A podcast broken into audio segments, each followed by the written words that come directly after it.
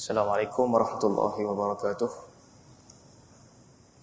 Innal hamdalillah nahmaduhu wa nasta'inuhu wa nastahdihi wa nastaghfiruhu wa natubu ilayh. Wa na'udzu billahi min shururi anfusina wa sayyiati a'malina.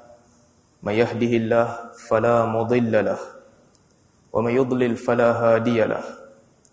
Wa ashhadu an la ilaha illallah wahdahu la sharika lahu وأشهد أن محمدا عبده ورسوله اللهم صل على محمد وعلى آل محمد كما صليت على آل إبراهيم إنك حميد مجيد وبارك على محمد وعلى آل محمد كما باركت على آل إبراهيم إنك حميد مجيد أما بعد الحمد لله Allah Subhanahu wa taala memberikan kita kesempatan dan juga peluang untuk bertemu pada malam ini di salah satu di antara rumah Allah yang diberkati ini.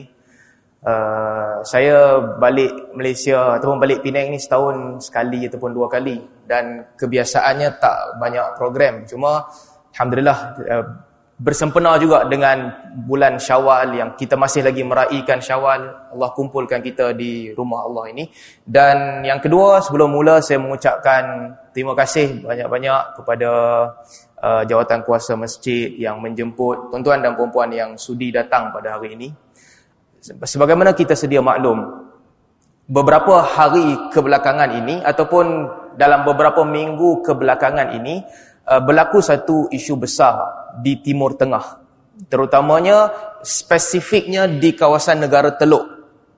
Iaitu uh, kepungan ataupun boykot ataupun sekatan yang dikenakan oleh uh, tiga negara Teluk iaitu Saudi, Arab Saudi, uh, Emirates, UAE dan juga Bahrain bersama dengan beberapa negara lain ke atas Qatar. So ini isu yang panas beberapa hari ini.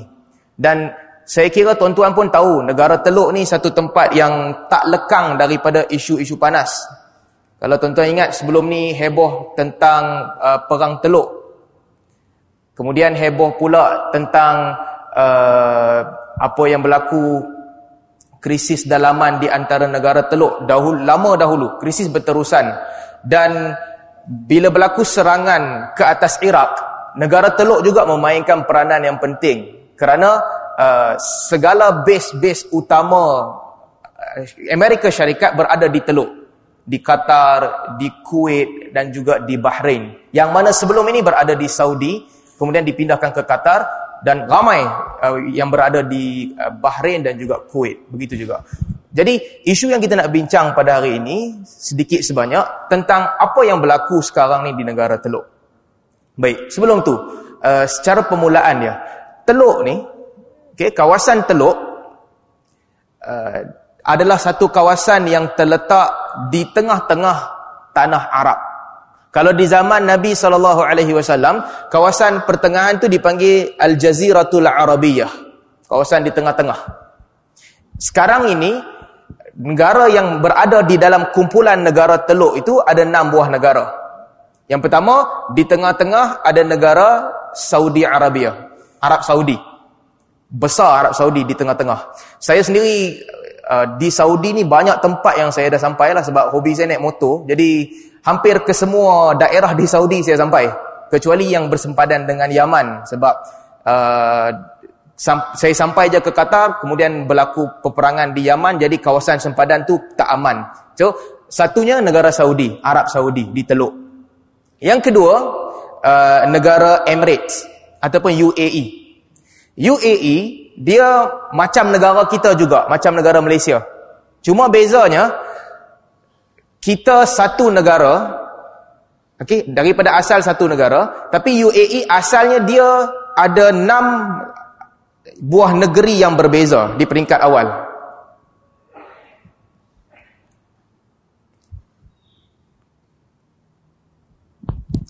Okey, ada Abu Abu Dhabi, ada Ajman, Dubai, Fujairah, Ras Khaimah, Sharjah dan Umm Quwain. Ada tujuh. Okey, UAE asalnya tujuh buah negeri yang dia ada tujuh sultan asalnya. Dia tak panggil sultan lah, dia ada tujuh pemerintah. Kemudian dia bergabung membentuk satu negara yang namanya UAE. So, itu yang kedua. Emirates. Yang ketiga, ada negara Oman. Oman terletak di kawasan bawah. Okey, Oman di hujung kawasan Teluk. Oman satu negara yang besar juga, panjang. Yang keempat, negara Qatar. Qatar satu negara yang kecil. Bersebelahan dengan Saudi. Yang kelima, negara Kuwait. Kuwait atas bersempadan dengan Iraq. Dan yang keenam, negara Bahrain. Bahrain ni negara yang paling kecil di situ. Kecil je. Bahrain. Macam titik kecil yang duduk di negara Teluk. Jadi, enam buah negara ni, mereka bersatu membentuk satu gabungan yang dinamakan GCC. Okey, ataupun dipanggil Majlis Ta'awun Al-Khaliji. Uh, gabungan negara Teluk yang dinamakan GCC, Gulf Cooperation Council disebutkan. So, enam negara ni bergabunglah dalam satu persatuan. Saudi, UAE, Oman, Qatar, Bahrain dan juga Kuwait, enam negara. Dan enam negara ni kawasan Teluk itu asalnya adalah satu kawasan yang kaya dengan sumber minyak dan gas. Kawasan Teluk kaya. Bukan semua negara kaya lah. Bahrain tak kaya sebab sumber di Bahrain kurang. Dia bergantung kepada Saudi. Di Emirates pula, Abu Dhabi kaya, banyak sumber. Dubai berbeza. Dubai ni kawasan pelancongan. Saudi ada sumber minyak yang paling banyak di dunia. Sumber minyak di Saudi besar. Qatar pula, negara yang kecil tetapi ada sumber gas yang paling besar di dunia. Kalau kawasan perairan antara Qatar yang bersempadan dengan Iran, di situ terletak eh, telaga-telaga gas yang paling banyak. Kebanyakannya milik Qatar, sebahagiannya milik Iran. Jadi, itu kawasan yang manusia di situ kaya sumber ha-, hasil alam dia kaya. Di Saudi, saya cerita sikit pengenalan. Mungkin tuan-tuan yang selalu pergi umrah, yang selalu pergi haji sampai ke Saudi. Saudi satu negara yang cukup kaya. Hasilnya cukup banyak. Cuma kehidupan rakyat dia, dia berbeza. Ada orang Saudi yang kaya, betul-betul kaya raya. Ada orang Saudi yang miskin, betul-betul merempat. Dia berbeza. Yang kaya-kaya betul, yang miskin juga ada. Jadi, itu situasi dia.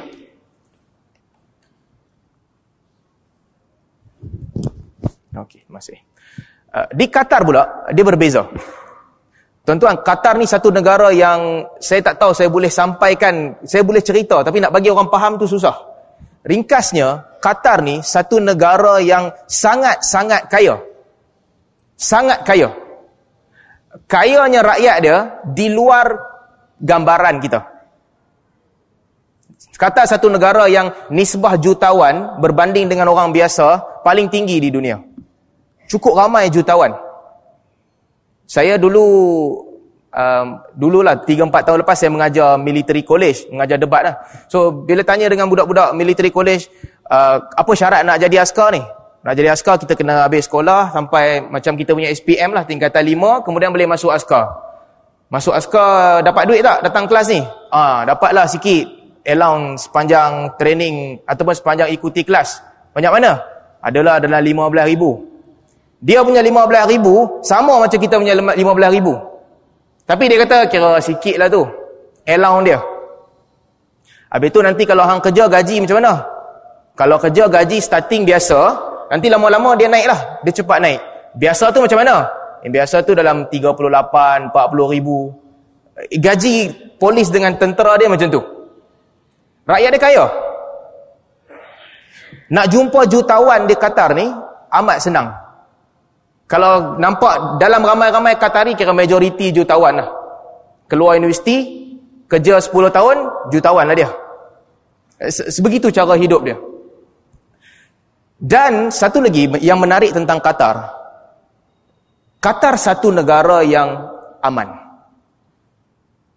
Itu orang tak boleh nafi. Dia satu negara yang aman. Saya ingat UAE juga begitu, aman. Walaupun ramai. Penduduk Qatar ni tak ramai. Mungkin 300 ribu, 400 ribu orang je.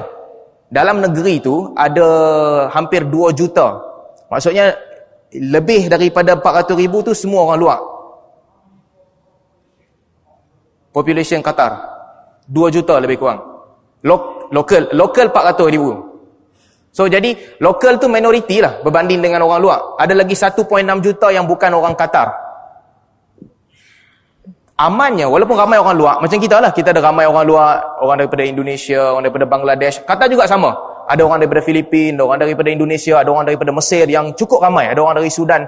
Tapi tuan-tuan kalau letak telefon kat sini, selagi kita tak mai ambil balik telefon tu, tak ada siapa akan ambil. Tak ada siapa akan sentuh barang kita. Saya naik motor, GPS motor ni boleh cabut. Tak payah pecah cermin kereta, kereta kena pecah cermin. Dekat motor tu GPS tu cabut je lah nak curi. GPS tu duduk dekat motor lah. Tak ada siapa ambil. Kalau musim panas kan, musim panas, panas dia panas sangat.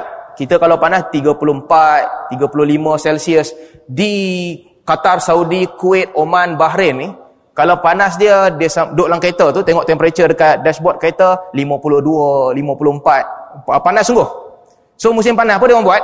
Pergi ke masjid, nanti kalau matikan enjin, start balik, buka aircon, nanti kereta panas. So sebahagian mereka, dia tinggal kunci dia, dia tinggal enjin dia, dia tinggal aircon dia, dia pergi semayang. Patah balik, dia bawa kereta dia, dia balik rumah. Tak ada siapa curi kereta orang. Dia negara yang aman. Saudi, Saudi ada beberapa isu lah tentang keamanan di, di Saudi. Uh, cuma ada benda yang baik, ada benda yang buruk. Tuan-tuan kalau pernah pergi haji, tuan-tuan nampaklah gambaran kehidupan di Saudi. Kalau naik teksi tu daripada uh, Aziziyah pergi ke Haram, Aziziyah pergi ke Haram, musim haji, hari pertama bulan Zulhijjah, Aziziyah pergi ke Haram, 10 km lebih kurang. Hari pertama naik teksi, uh, 15 rial. Satu Zulhijjah 15 rial. Dua Zulhijjah 15 rial. Tiga Zulhijjah 15 rial. Empat Zulhijjah 50 rial. Lima Zulhijjah 100 rial. Enam Zulhijjah 100 rial lagi. Tujuh Zulhijjah 350 rial. 10 kilometer. Dia macam mana dia synchronize saya tak tahulah. Macam itulah tanyalah mana driver teksi pun Tanggal 10, 11, 12, 13 Zulhijjah, jangan naik teksi di Mekah. Mati kita. Tak ada duit, jangan naik teksi. Cuma, rakyat dia ada yang baik, ada yang kurang baik, begitulah. Tapi, situasi dalam negara tu, Saudi ni pelbagai-bagai. Di Qatar, rakyat dia hampir ke semua satu tara. Hampir ke semua kaya dia, kaya begitulah. Okey. Itu tentang dua negeri tu. Uh, Bahrain saya bila pergi Bahrain, saya terkejut. Ini beza dengan Qatar dan juga Saudi. Di Bahrain, tuan-tuan kalau jubah Arab kan, yang orang Qatar, orang Saudi pakai, dia menghormati baju dia tu. Dia akan pakai selalu baju dia. Dia takkan, dia bila dia pakai baju dia tu, dia ada rasa sedikit macam gah lah. Sama lah, UAE pun sama juga. Dia rasa macam dia hebat. Dia tak buat benda-benda selekeh. Baju dia tu, dia pakai setiap hari. Bila saya sampai ke Bahrain kali pertama, jalan seorang-seorang, Orang mabuk, tangan pegang arak, minum arak dengan jubah yang macam orang Qatar dan Saudi pakai. So, Bahrain berbeza betul. Uh, orang yang pakai jubah dia dengan serban dia, dia boleh menari dengan perempuan, dia boleh uh, dia boleh minum arak dan sebagainya, normal je pada dia. Bukan kata Qatar, Saudi, UAE ni baik. Mungkin ada di kalangan mereka jahat juga. Tapi dia tak pakai jubah dia kalau dia buat jahat. Tapi di Bahrain, situasi dia berbeza. Di UAE, tuan-tuan kalau pergi UAE, masuk dalam shopping complex, uh, macam tempat kita jugalah, macam-macam jenis orang berpakaian. Pakai pendek, pakai terbuka, terdedah, itu biasa. Di Saudi, terkawal. Di Qatar, tidaklah sebaik Saudi, tapi dia jadi macam norm di Qatar, perempuan tak boleh pakai sleeveless. Dia kena ada lengan, dia tak boleh pakai bawah daripada lutut. So, itu secara ringkas apa yang berlaku ataupun keadaan di negeri-negeri itu. Baik. Dalam enam negara dalam enam negara teluk ni di, di, di antara mereka GCC ada beberapa kerjasama yang mereka buat. Antaranya ada tentera mereka bersama. Tentera GCC yang bersatu. Cuma tentera GCC ni dia tak boleh bersatu hati. Ha, tentera kita kena faham. Walaupun ada GCC, bukan semua bersatu hati. Bukan semua enam-enam negara bersetuju untuk ambil apa-apa tindakan. Apa dia? GCC. Gulf Cooperation Council. Gulf Cooperation Council asal ataupun Al-Majlis Ta'awun Al-Khaliji uh, kerjasama cooperation di antara negara-negara Teluk okey dia ada tentera dia dia panggil Dir'ul Jazirah satu tentera GCC tapi mereka bukan bersatu hati biasanya yang conquer segala keputusan ketenteraan ni Saudi jadi Saudi ada kuasa yang besar. Dan biasanya yang mengikut keputusan Saudi sebelum ni adalah UAE, Qatar dan Bahrain. Sebelum ni mereka ikut. Yang selalu menentang tindakan ketenteraan Oman. Sampailah apabila uh, Saudi mengebuat keputusan untuk memerangi Houthi di Yaman, Oman tak terlibat. Oman tak nak masuk campur.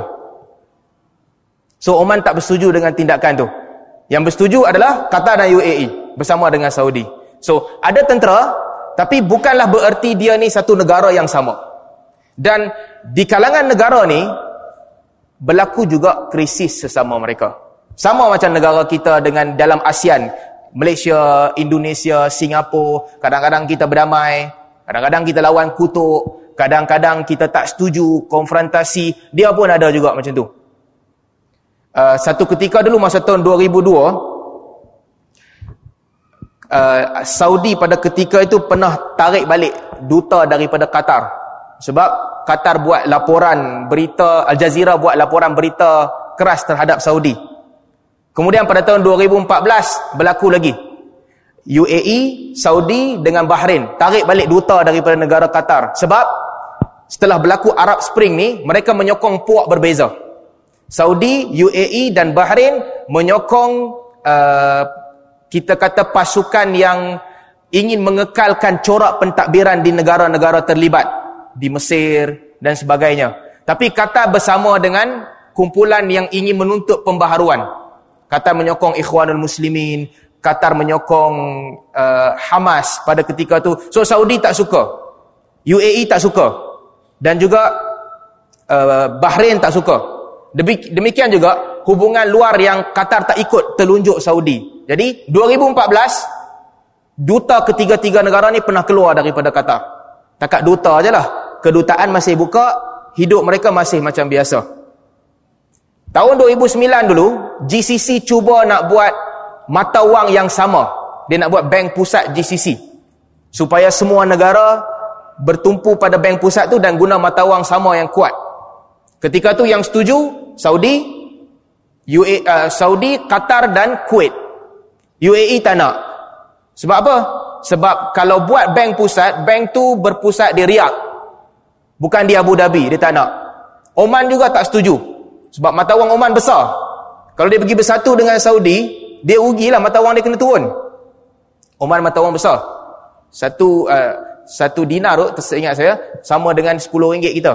Ataupun sama dengan 10 rial Saudi. So, ringkasnya, mereka ada perbezaan.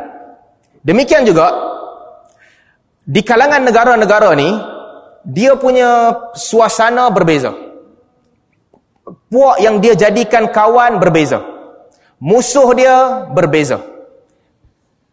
Yang tiga negara nampak sealiran ni Saudi, UAE dan juga Bahrain. Ini tiga nampak sealiran. Tapi selain daripada itu berbeza. Oman ada hubungan sendiri dengan Iran yang kuat. Oman baru ni bulan 4 mereka umumkan nak buat latihan ketenteraan bersama antara Oman dengan Iran. Dia kuat hubungan dia dengan Iran. Qatar kuat dengan kawas uh, uh, kelompok-kelompok seperti Ikhwanul Muslimin, Hamas dan sebagainya. Juga Qatar ada hubungan dengan Iran sebab share telaga minyak uh, telaga gas yang sama antara dua negara. Kuwait biasanya dia tak terlibat dalam konfrontasi. Dia tak terlibat sangat. Jadi di antara mereka juga berbeza. Tapi apa yang penting, persamaannya, macam kita sebut tadi. Negara Teluk menjadi pusat operasi utama US. Di kawasan negara Islam, negara Teluk menjadi pusat utama dia. Uh, F, apa ni base untuk Air Force yang paling besar untuk US di luar US adalah di Qatar. Base untuk Navy di, ada di Bahrain. Ramai tentera US 15,000 orang saya ingat saya berada di Kuwait. So, di kawasan itu, Ada perbezaan tapi yang penting kawasan itu betul-betul strategik. Sebab apa? Sebab jalan keluar daripada Israel menuju ke Asia dan menuju ke Afrika dia kena melalui kawasan bersebelahan dengan Saudi di laut um, merah. So itu ringkasnya apa yang berlaku. Hubungan mereka berbeza dan sebagainya. Isu yang berlaku sekarang ni apa jadi? Pada tanggal 5 Jun di tengah-tengah Ramadan, tengah bulan Ramadan, di bulan puasa, 5 Jun, jam 5.50 pagi, Bahrain buat kenyataan. Apa kenyataannya? Putuskan hubungan diplomatik dengan Qatar. Dulu 2014 dia tengah tarik balik duta. Ini bukan tarik balik duta, putuskan hubungan diplomatik. Dalam masa 48 jam semua pegawai Bahrain mesti balik semula ke Bahrain. Dalam masa 48 jam pegawai Qatar mesti tinggalkan Qatar pergi ke uh, tinggalkan Bahrain pergi ke Qatar. Itu pada jam 5.50. Pada jam 6 pagi selang 10 minit. Ini bulan puasa lepas subuh orang semua tengah tidur. Kat sana orang tidur lepas subuh. Sebab subuh pukul 3 pagi. Uh, masuk kerja pukul 9 pagi. Jadi antara subuh dengan masuk kerja yang itulah kira malam. Sebab sebab panjang sangat. Malam pendek. Habis main terawih pukul 10. Nanti pukul 3 dah nak subuh. So budaya dia semua orang tidur pada time tu. Pukul 6 pagi, Saudi buat pengumuman yang serupa. Putuskan hubungan diplomatik dengan Qatar. Duta Qatar balik dalam masa 48 jam. Tutup kedutaan Saudi balik dan halau ada seribu tentera Qatar pada ketika tu yang join Saudi di Yaman, operasi di Yaman. Semua mesti balik ke Qatar, putuskan hubungan. Pukul 6 pagi. Pukul 6.10 pagi, UAE dan Egypt buat pengumuman serupa. Putuskan hubungan diplomatik. Dan juga uh, UAE dan juga uh, Egypt, Mesir. Dan kemudian selang beberapa jam, Yaman buat keputusan serupa. Yaman ni kerajaan pun tak ada. Dia tengah perang. Dia pun bolehlah juga nak, nak uh, pulaukan orang. Walaupun kerajaan pun tak ada. Yaman buat keputusan yang sama. Lepas Yaman buat keputusan, Libya. Libya bukan tak ada kerajaan. Negara pun tak ada. Libya pun putuskan juga. Bukan Libya lah. Salah satu general Libya yang disupport oleh Saudi dan juga UAE, Haftar. Dia pun putuskan hubungan. Kemudian, Maldives. Maldives tak ada kena mengena dengan Arab. Maldives duduk jauh. Dekat bawah Sri Lanka, India tu. Tak ada kena mengena. Tapi dia pun putuskan hubungan juga. Kemudian, uh, Mauritania. Mauritania, hujung dunia. Setelah Morocco tu, hujung lagi Mauritania. Putuskan hubungan. Comoros dan juga Yaman. Jadi semua negara ni, sembilan negara ni putuskan hubungan. Baik. Kenapa mereka putuskan hubungan? Kenapa mereka putuskan hubungan? Wallahu a'lam. Kita tak tahu. Tapi kita tahu satu benda. Yang kita tahu Somalia menolak 90 juta daripada Saudi. Itu laporan akhbar. Somalia ditawarkan 90 juta. Tak, kami tak nak. Kami buat keputusan sendiri. Bukan Saudi buat untuk kami. Pakistan juga sama. Laporan media di Pakistan. Bila pergi nak jadi negotiator, uh, cuba nak jadi negotiator, Saudi bagi kata dua. Pilih nak kawan dengan kami ke nak kawan dengan Qatar. Pakistan tak buat keputusan lagi. Ala kulli hal, negara-negara ini memutuskan hubungan diplomatik dengan Qatar. Baik. Kenapa mereka putuskan hubungan diplomatik? Kita boleh abaikanlah negara-negara yang miskin ni. Mauritania, Maldives dan sebagainya. Sebab mungkin mereka terpaksa mengikut telunjuk negara lain. Cuma UAE, Saudi, Bahrain dan juga Egypt, Mesir. Kenapa mereka putuskan? Itu yang kita nak bincang sikit. Ada beberapa isu di Timur Tengah yang jadi sebelum daripada uh, keputusan itu dibuat. Keputusan itu dibuat pada 5 Jun. Putus hubungan je tau. Uh, belum ada permintaan, belum ada demand, belum ada tuntutan, hanya putus je. Sebelum daripada tu, bulan April, okay, ini peristiwa yang berlaku sebelum tu lah. Bulan April, Qatar buat deal dengan uh, kelompok Sunni dan Syi'i di Iraq dan juga Syria. Lamalah tahun lepas, tahun 2016. ada satu kumpulan Qatari 26 orang mereka pergi berburu falcon ataupun bawa falcon pergi ke Iraq falcon ni macam burung elang yang mahal kena colek dengan militan militan Iran kena colek lama 16 bulan sampailah bulan April tahun ni Qatar buat perjanjian dengan militan dan juga dengan beberapa kelompok mujahidin untuk bebaskan mereka. Dan Qatar bayar duit yang banyak.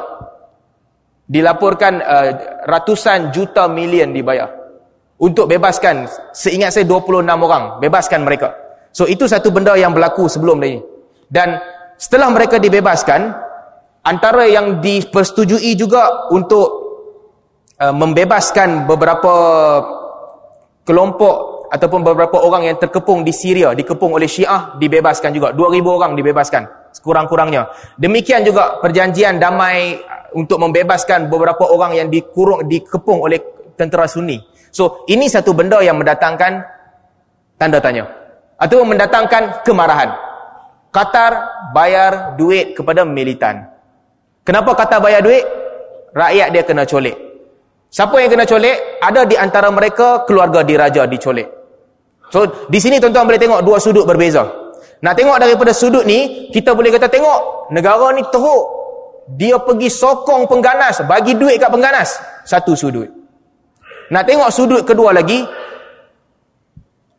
rakyat dia kena colek. Dan dia ada duit. Nak buat apa lagi? Bagilah duit. Kalau saya ada RM10, anak saya kena colek, mudah-mudahan tak berlaku. Orang minta like RM5, saya ada RM10, bagilah RM5. Sudut lagi satu pula kata tak, ini menyokong pengganas. So, itu satu isu. Okey, satu isu. Isu yang kedua, bulan Mei 2017, okey, bulan Mei 2017, berlaku satu peristiwa besar yang kita semua tahu. Lawatan Donald Trump ke Saudi.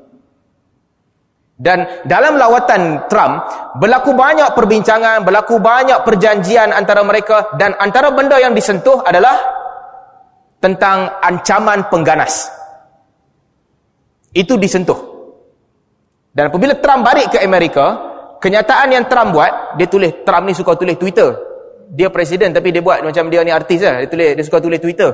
Antara yang Trump sendiri tulis, apabila mereka bincang tentang pengganas, nak stop pengganas, semua menuding jari ke Qatar. UAE, Saudi dan juga Bahrain. So, itu peristiwa berlaku, peristiwa kedua yang berlaku pada bulan Mei.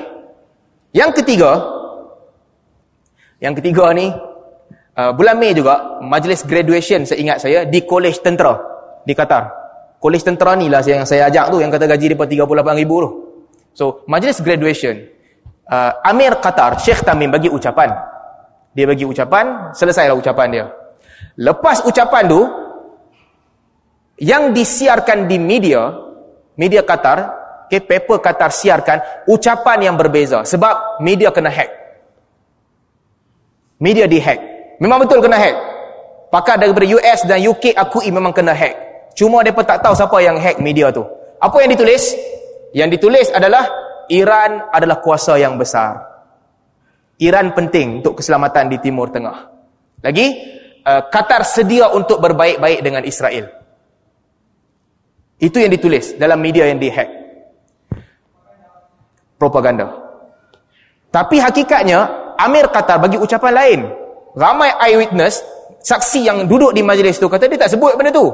Itu yang tersebar. Cuma, yang menimbulkan tanda tanya, tersebar sahaja berita tu, berita itu disambut dengan cepat oleh semua media di Saudi dan UAE dan disebar luas. Dia boleh buat perbincangan, panggil pakar, bintang bincang tentang pendirian Qatar dan sebagainya. So, jadi tersebar luas di GCC. Berita tu, berita yang Sheikh Tamim memuji Iran dan juga Israel. Sedangkan berita tu daripada sumber yang dihack. Orang beza pandangan. Siapa yang buat ni? US kata Rusia punya kerja kot. Rusia kata kami tak ada kena-mengena dengan cerita ni. Bukan dia buat. Yang terakhir, ada sumber menunjukkan hackers tu bermula daripada kawasan Saudi dan juga UAE. Menimbulkan tanda tanya lah. Macam mana kalau tak terlibat, dalam masa beberapa minit, 20 minit saya ingat saya, selepas berita tu disebarkan, dia disambut oleh media UAE dan Saudi. Sebelum tu tak tak kedengaran tentang krisis lagi. Tapi disambut dan dimulakan propaganda untuk mengkritik kata terus. So sebab tu New York Times menyebutkan ada isyarat yang menunjukkan ini bermula daripada uh, plan yang telah dilakukan di Timur Tengah. Baik, itu peristiwa juga. Media yang dihack.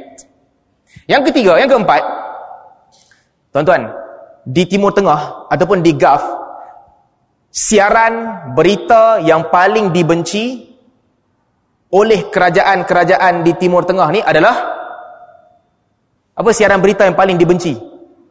Al Jazeera. Tapi siaran berita yang paling didengari oleh penduduk di Timur Tengah adalah Al Jazeera. Al Jazeera situasi dia macam ni. Semua kerajaan membenci dia. Semua rakyat suka dia. Sebab apa? Sebab di negara mereka rakyat ni tak boleh bersuara. Kumpulan penentang kerajaan di Mesir tak boleh kritik Mesir dalam media Mesir. Al Jazeera ambil perkataan mereka dedahkan. Segala perjanjian-perjanjian yang merugikan negara dan sebagainya, dalam negara tak boleh sebar berita tu. Al Jazeera ambil sebarkan. So, Al Jazeera dibenci. Dalam pada Al Jazeera duk sebar berita-berita ni, salah satu yang disebar oleh Al Jazeera adalah uh, ini pun hack punya cerita juga. Surat menyurat ataupun email antara duta UAE di US dengan pegawai tinggi Amerika Syarikat. Dalam surat menyurat tu tertulis banyak benda yang menjadi konspirasi antara UAE dan juga US. Dan UAE mengaku surat tu betul. Apa yang UAE buat? Salah satu benda yang menggempar menggemparkan orang adalah disebutkan sokongan UAE kepada the Foundation of Defence of Democracies. Ini badan kajian milik Israel.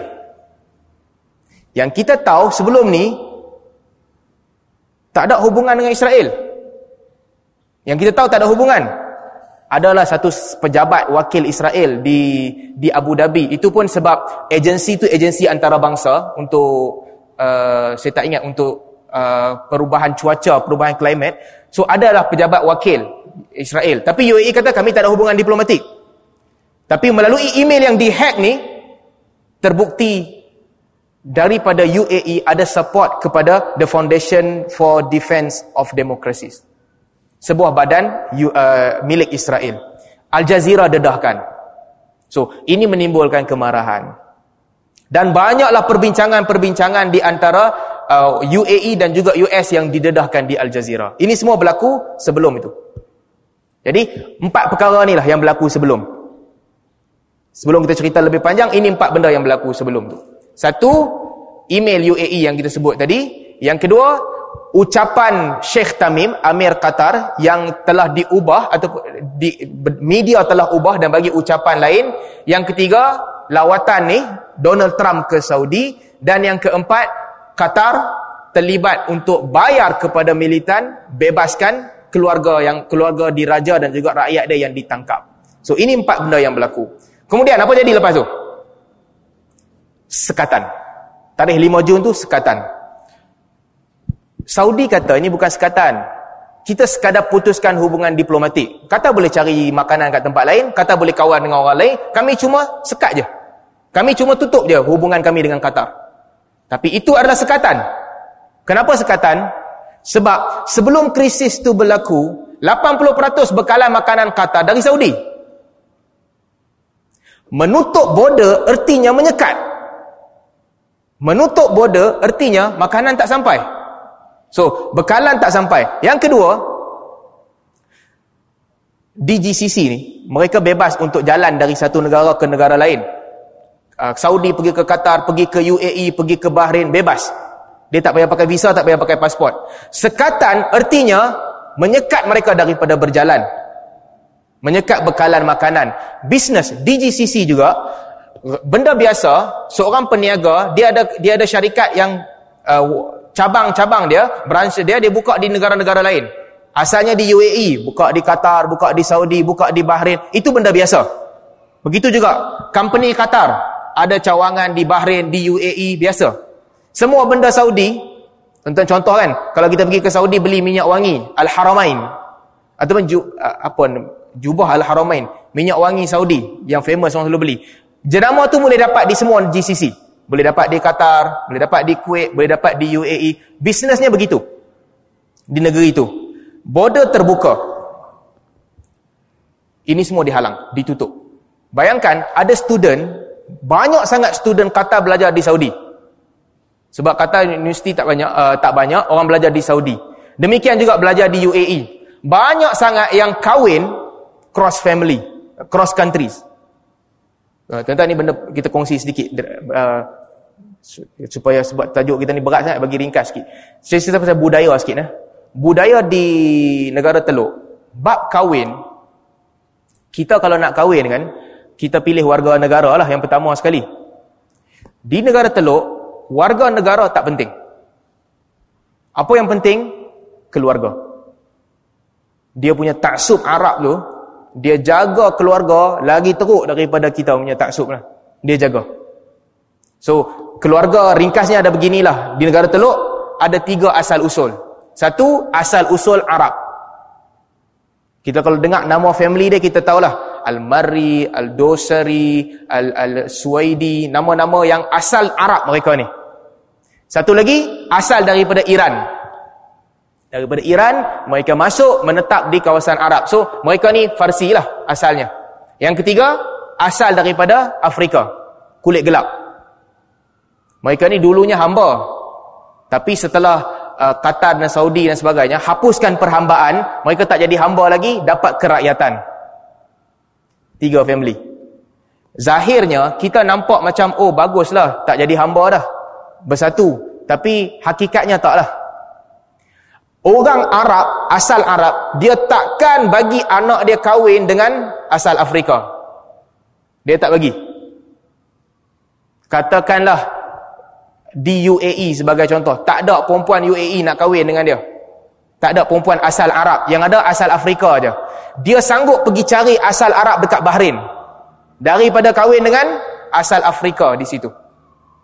So, di kalangan mereka dia masih lagi ada standard yang berbeza-beza. Yang asal daripada Iran, okay, asal daripada Iran, warga negara, tiga empat keturunan lepas, cakap bahasa yang sama. Tapi, kahwin tak boleh. Hang bukan Arab, dia kata. Hang Parsi. Kahwin tak boleh. So, disebabkan ni, apa yang jadi? Di negara GCC, ramai yang kahwin ber, berbeza negara. Qatari kahwin dengan orang Bahrain. Orang Bahrain kahwin dengan orang Saudi. Orang Saudi kahwin dengan orang UAE. Orang UAE kahwin dengan orang Oman. Itu biasa. Okey? Bila sekat, tutup border, apa jadi? Tunggang langgang keluarga. Ada orang laki dia Saudi, bini dia Bahrain, anak empat orang sebab bapa Saudi, anak bagi warga negara Saudi. Bila keputusan ni awal-awal dibuat, apa jadi? Mak dia orang Bahrain, hang 14 hari, balik Bahrain. Habis itu anak aku dengan lelaki aku, nanti deal kemudian. Hang balik Bahrain. Student, 14 hari, balik. Bayangkan student dekat dengan final exam. Hujung semester, apa nak buat? Balik negeri hang sekatan. Yang tu okey lah lagi. Semua sekatan ni kita kata zalim lah. Tapi masuk akal lah juga. Orang marah dia akan buat begitu. Yang tak masuk akal di UAE, di Saudi dengan di Bahrain. Bersimpati dengan Qatar boleh kena penjara. Berapa? 30 tahun ke? Dan denda 500 ribu. Bersimpati. Yang ni kira tak masuk akal ya. Orang kata bergaduh tu pada-pada lah. Ni dia punya bergaduh bukan pada-pada, melampau. Hang bersimpati dengan dia, hang masuk penjara. Bersimpati lah. Bawa bendera Qatar, pakai baju Qatar, boleh kena. Bila sembang orang di Saudi kan, mereka cerita, oi tak boleh pakai jersey Barcelona. Barcelona ni disponsor oleh Qatar Airways. So dia ada tulis Qatar Airways. So kalau pakai boleh jadi ya. Masuk penjara juga segala bentuk simpati dengan Qatar dianggap kesalahan jenayah. Lepas tu kenyataan Menteri Luar Saudi katakan, tak sebenarnya Qatar ni kawan kita saja. Adik-beradik, syakik. Cuma dia telah lalui jalan yang kita tak setuju, kita tekan dia. Menteri cakap begitu. Tapi di dalam negeri, undang-undang dia bersimpati menjadikan orang boleh dipenjara. So, itu yang berlaku. Baik. Kata disekat. Tuan-tuan bayangkan, produk tenusu kan, mana boleh tahan lama? Susu tahan seminggu, dua minggu telur tahan mungkin sebulan paling lama. Itu je. Disekat. Dan kata tak simpan, tak ada simpan stok banyak. Telur dan susu pergantungan kepada Saudi. Disekat. Apa maksudnya? Okeylah, disekat. Disekat di bulan Ramadan. Semua orang tahu, di bulan Ramadan adalah bulan di mana orang pun dah kurang bekerja dan sebagainya. Ketika itu disekat. Apakah disekat di tengah-tengah krisis? Tak. Tak ada krisis. Mereka hidup dalam keadaan aman ketika tu. Segala bukti yang dikemukakan adalah kesalahan Qatar, kononnya kesalahan, yang dilakukan tahun-tahun terdahulu. Di bulan Ramadan, disekat. Belum diberi diman sampai habis Ramadan. Jelas. Yang dikehendaki adalah apa? Hang suffer Ramadan dulu, nanti lepas Ramadan kita bincang. So, setelah disekat, apa reaksi? Masuk maghrib lah ke? Baik. Satu, reaksi daripada Trump. Contoh kalau baca Twitter Trump, Trump antara orang yang menyokong tindakan ni lah. Dia menyokong lah. Uh, dia, dia tulis, salah satu yang dia tulis, lawatan ke Saudi telah membuahkan hasil. Bila Trump tulis begitu, dibantah oleh uh, setiausaha negeri US. Rex Tillerson bantah. Rex Tillerson antara yang sebut bahawa malu lah orang dia Kristian State Secretary US dia sebut patutnya Saudi UAE dan juga Bahrain kurangkanlah sikit tekanan ni sebab bulan Ramadan. Siapa lagi yang sebut? Yang ni kita tak masuk akal. Apabila disekat Qatar antara orang yang awal-awal memberi sokongan adalah Netanyahu. Perdana Menteri Israel dia buat kenyataan media. Arab states were now viewing Israel as a partner instead of an enemy. Negara Arab sekarang telah menganggap Israel sebagai rakan, bukan lagi musuh. Perdana Menteri Israel. Dan juga uh, timbalan Menteri Diplomasi Israel juga sebut no longer Israel against Arab but Israel and Arabs against Qatar finance terror. Sekarang bukan lagi Israel berlawan dengan Arab. Tetapi Israel bersama dengan Arab melawan dengan teroris yang disupport oleh Qatar. Ini kenyataan media, semua orang tahu. Uh, bekas Menteri Pertahanan Israel, apa macam mana nak pronounce nama dia, tak tahu. Moshe Yalon, dia kata, The Sunni Arab countries apart from Qatar are largely in the same boat with us since we all see a nuclear Iran as the number one threat against all of us. Dia kata, semua negara-negara Arab, Sunni, kecuali Qatar, bersama dengan kita dalam satu kapal. Kerana semua kita menganggap nuklear Iran merupakan merupakan ancaman terbesar pada ketika ini. Yang ni kita tak tahu sebab apa. Tiga pegawai besar Israel on the spot buat statement menyokong tindakan Saudi, UAE, Bahrain dan sekutu dia. Kita azan dulu kan?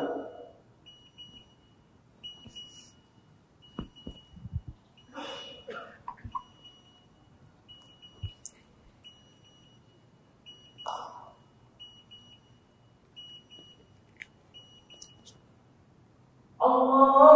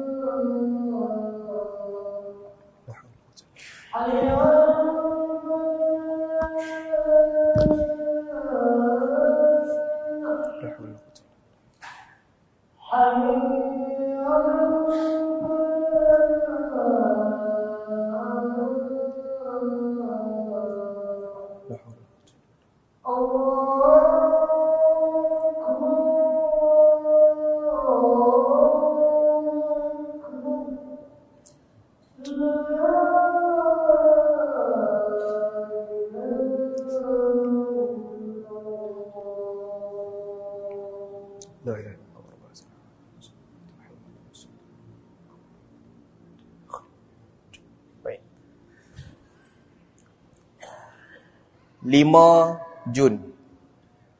Putus hubungan. Trump sokong sambut baik. Tiga watak besar Israel sokong tindakan itu. Siapa yang bersama dengan Qatar? Bayangkan makanan Qatar ni tak tahan lama. Uh, Turki Iran dan juga Oman. Tiga-tiga meluluskan penghantaran makanan ke Qatar.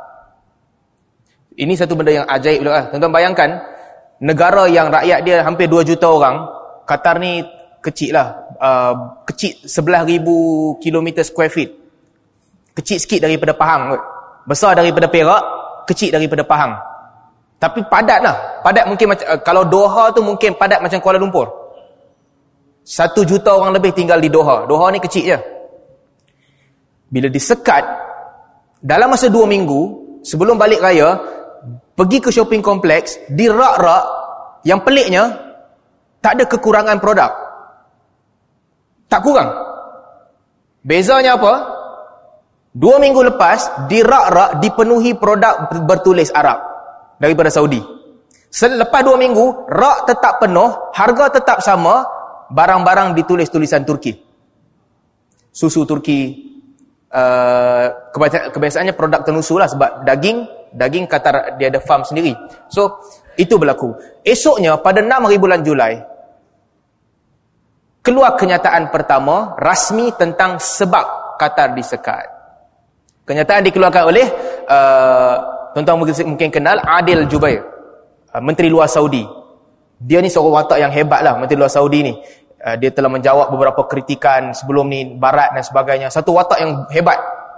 Dikenali lah di, di tanah Arab, antara orang paling hebat lah. Dia buat kenyataan. Apa kenyataannya? Qatar mesti putuskan hubungan dengan Hamas dan Ikhwanul Muslimin. Tuntutan pertama daripada Saudi. Ini bukan reka cerita. Laporan media, dia sendiri jawab kepada wartawan di France. Masa tu dia di France. Paris. Mesti putuskan hubungan dengan Hamas dan juga Ikhwanul Muslimin. Kenapa Ikhwanul Muslimin? Ikhwanul Muslimin menang pilihan raya di Mesir. Kemudian dijatuhkan oleh junta tentera. Sisi dia dianggap pertubuhan keganasan oleh Saudi dan juga Mesir. UN pun tak anggap. Saudi dan Mesir. Kenapa Hamas? Hamas lawan dengan Israel. Hamas pemerintah yang sah di Gaza menang.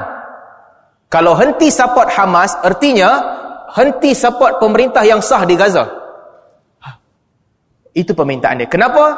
Wallahu a'lam. Mesti berhentikan hubungan dengan Hamas dan juga uh, Ikhwanul Muslimin. Itu yang pertama sekali diminta oleh Saudi. Kemudian selang beberapa hari pada 9 Jun Saudi keluarkan list 59 uh, ataupun 56 orang dan juga organisasi pengganas keluarkan list. Siapa duduk dalam list tu? Pengganas pada pandangan Saudi, UAE dan Bahrain. Pada pandangan orang lain belum tentu pengganas. Siapa duduk dalam tu? Salah seorang adalah Ketua Kesatuan Ulama Dunia, Dr. Yusuf Qaradawi. List pengganas yang dikeluarkan oleh Saudi, UAE, Mesir dan juga Bahrain. Yang peliknya, Sebelum tu, beberapa ketika sebelum tu, Dr. Yusuf Qaradawi, bila dia pergi umrah, dia disambut oleh mufti Saudi. Ada gambar dia berjumpa dengan mufti Saudi. Duduk dalam list pengganas. Di Qatar, ada tiga persatuan yang kutip duit zakat. Macam kita kan tiap-tiap negeri ada pusat zakat. Pusat zakat tiap negeri. Di Qatar ada tiga. Uh, Muassasah Qatar Le Khairiyah, Qatar Charity, ada satu lagi Sheikh Eid dan satu lagi RAF. Tiga charity. Tiga-tiga charity ni masuk dalam persatuan pengganas juga. Orang kata mungkin tak payah banyak zakat lah kot. Sebab ikut fatwa Saudi, tiga-tiga ni pengganas. Pilihan untuk bayar zakat kepada ketiga-tiga ni ya. Siapa lagi yang kena? Saya bila tengok list tu, yang first kali tu, Markas Qatar lil Tatawu' ataupun lil Mutatawu'in. Uh, dia Center of Volunteer Qatar. Biasa saya kerja di Kata Debate. Kami kalau perlukan volunteer, kami akan berhubungan dengan tempat tu. Eh, bagi kami 30 budak universiti untuk buat program dan sebagainya. So, markas Qatar li tatawu' ni atau dia hantar volunteer lah untuk tolong program. Markas tu pun masuk sekali. Saya bila nampak markas tu kat atas, saya kata mungkin bawah ni Qatar Debate akan ada juga kot, tempat saya kerja. Tapi tak ada lah. So, list tu dikeluarkan. Dan list tu mendapat kritikan orang. UN kata kami tak ada masalah dengan Qatar Charity, kami ada banyak projek dengan Qatar Charity. List ni Saudi punya, kami tak ikut. Keluarlah list 56. Yang peliknya, kebanyakan kerja keganasan, okay, kebanyakan kerja keganasan dilakukan oleh rakyat Saudi. WTC, betul ke tak betul belakang kira, majoriti yang pergi bom rakyat Saudi. Ada satu interview orang tanya satu pakcik Afghanistan. Pakcik tu kata aku pun tak tahu pasal apa dia bom negeri kami. Mana ada rakyat Afghanistan yang pergi bom orang Saudi yang bom.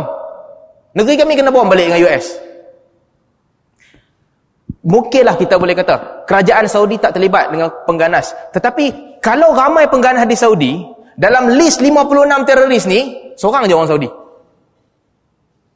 Satu. Yang lain tak ada.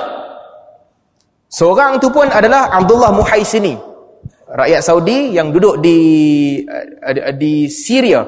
Dia bukan ISIS, dia bukan ISIS tapi bersama dengan mujahidin Sunni di Syria, seorang ya. Sedangkan ada laporan media semua laporan media kita tak tahu betul tak betul. Yang mengatakan Saudi hantar banduan yang tunggu ni, tunggu capital punishment. Death sentence, hantar pergi Syria lawan. Betul tak betul? Wallahu alam. Laporan tu ada. Dan dipetik oleh banyak uh, media asing juga. Tapi yang peliknya dalam list ni tak ada orang Saudi. 26 orang Mesir. Punya ramai. Mesir siapa lawan kerajaan dia terus jadi jadi teroris lah tak setuju dengan kerajaan teroris terus 13 orang Qatar seingat saya so keluarlah list tu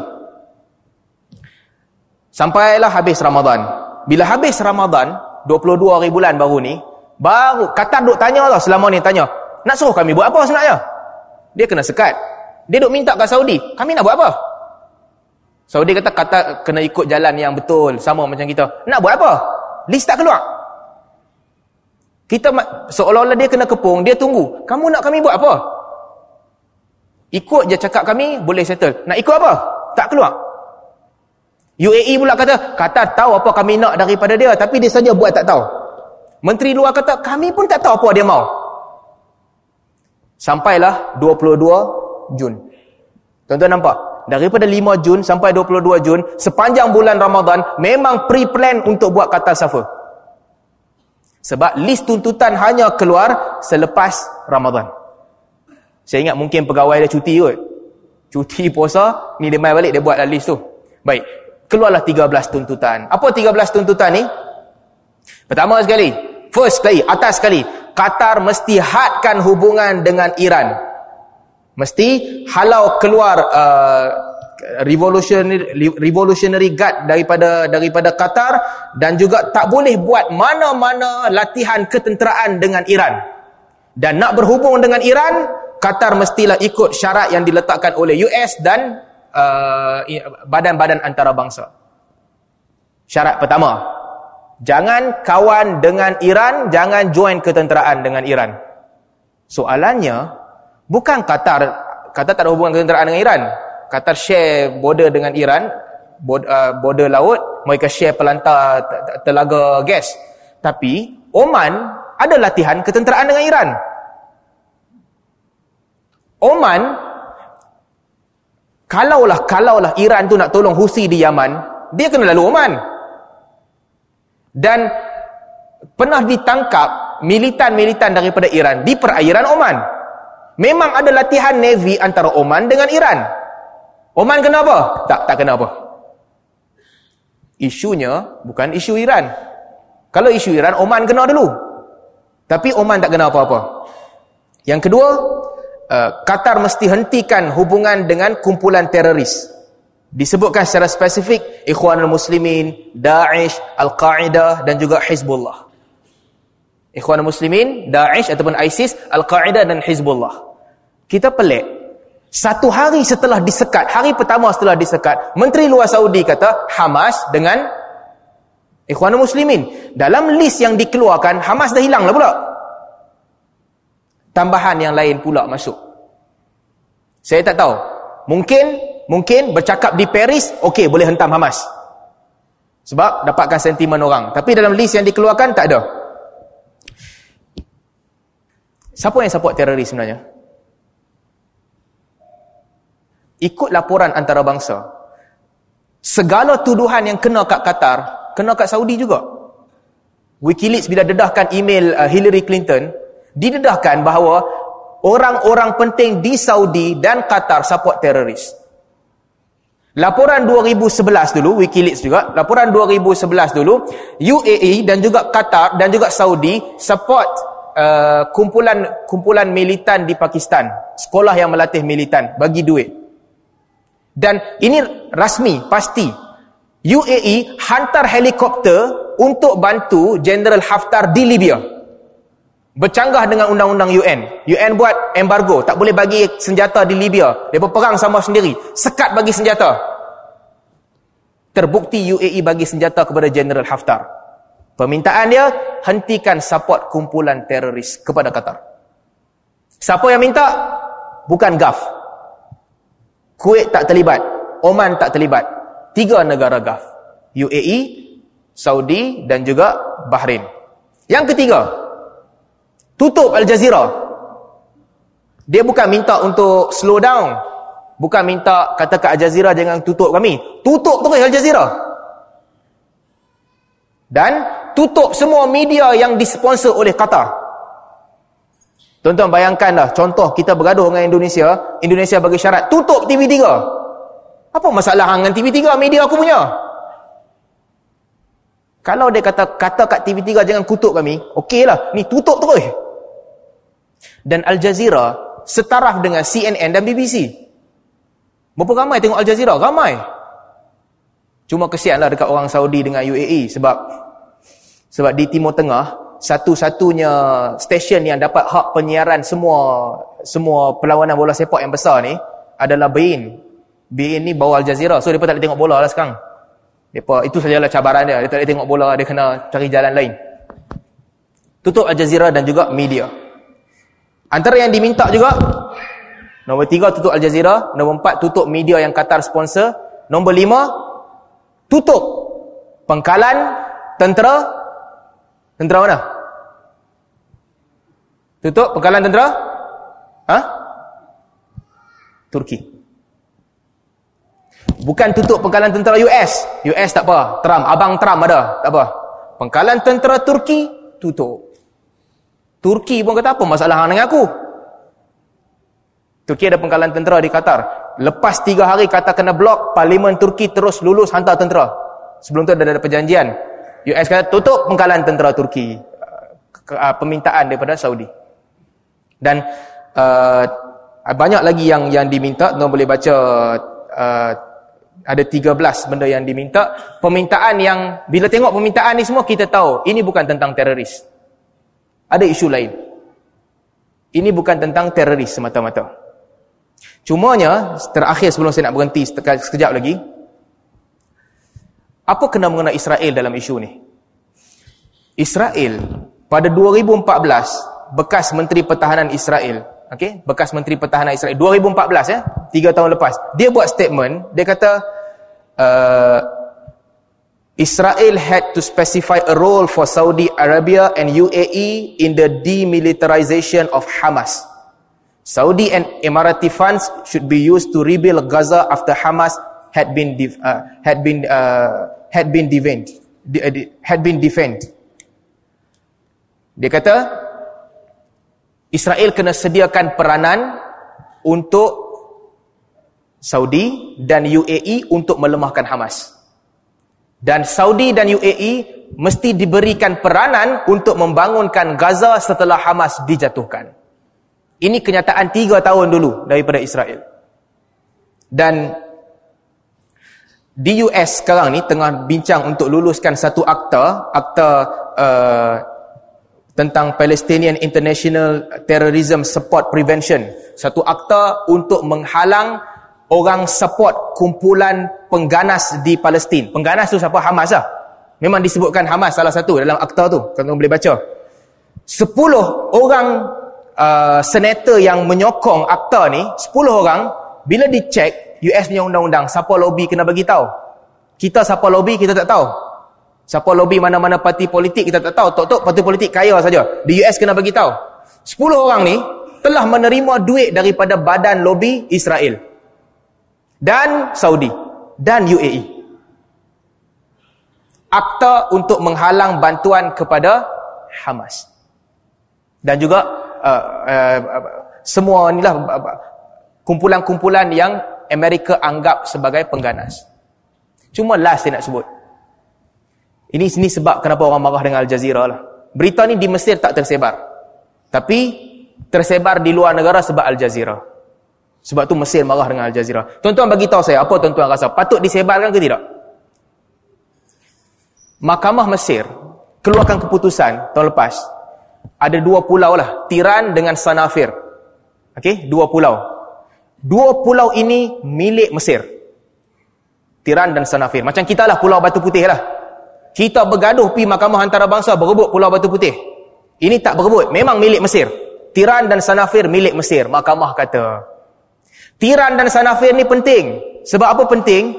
Tiran dan Sanafir di situ ada Strait of Tiran. Uh, strait ni apa nama? Selat, Selat Tiran.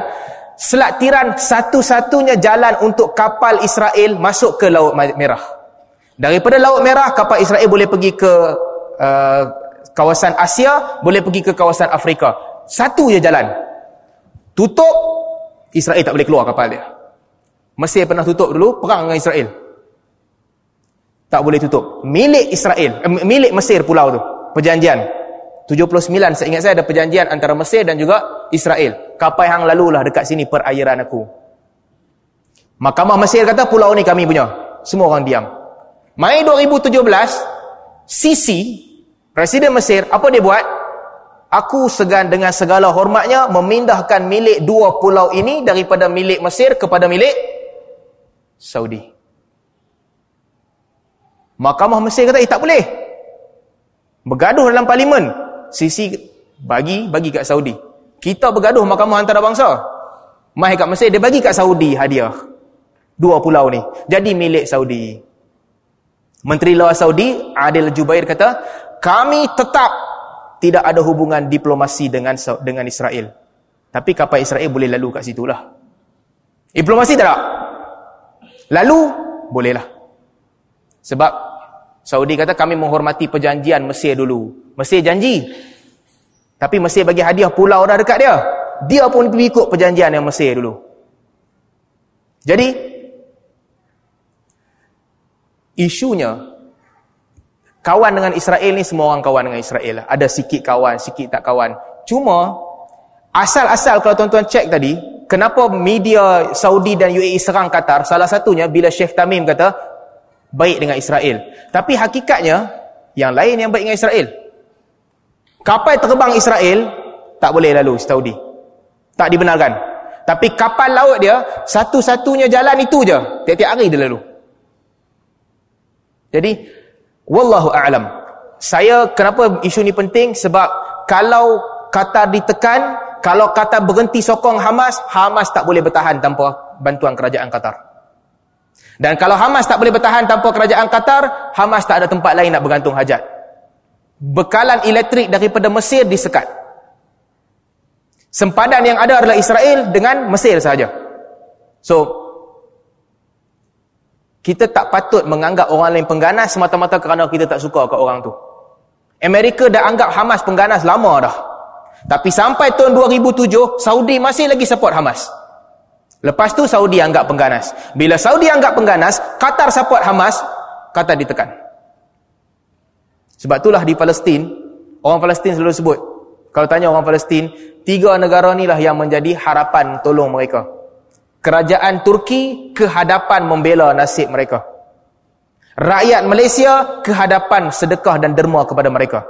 Kerajaan Qatar bantu Hamas untuk terus hidup.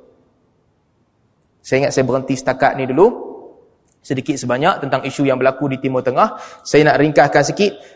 Kita tak tahu sebab sebenar apa berlaku. Ada orang buat salah. Semua orang mungkin ada salah di banyak pihak. Semua orang salah. Ada salah dan ada betul. Tetapi menyekat bekalan makanan untuk masuk ke negara ketika bulan Ramadan itu bercanggah dengan agama. Lepas tu Saudi buat statement lah dibenarkan makanan dan juga ubat setelah Qatar boleh outsource dia punya sumber daripada tempat lain ala kulli hal itu sedikit sebanyak perbincangan ataupun perkongsian sedikit. Mudah-mudahan kita mendapat manfaat. Aku lu qauli hadza wa astaghfirullah li wa lakum. Subhanakallahumma wa bihamdik. Asyhadu an la ilaha illa ant. Astaghfiruka wa atubu ilaik. Assalamualaikum warahmatullahi wabarakatuh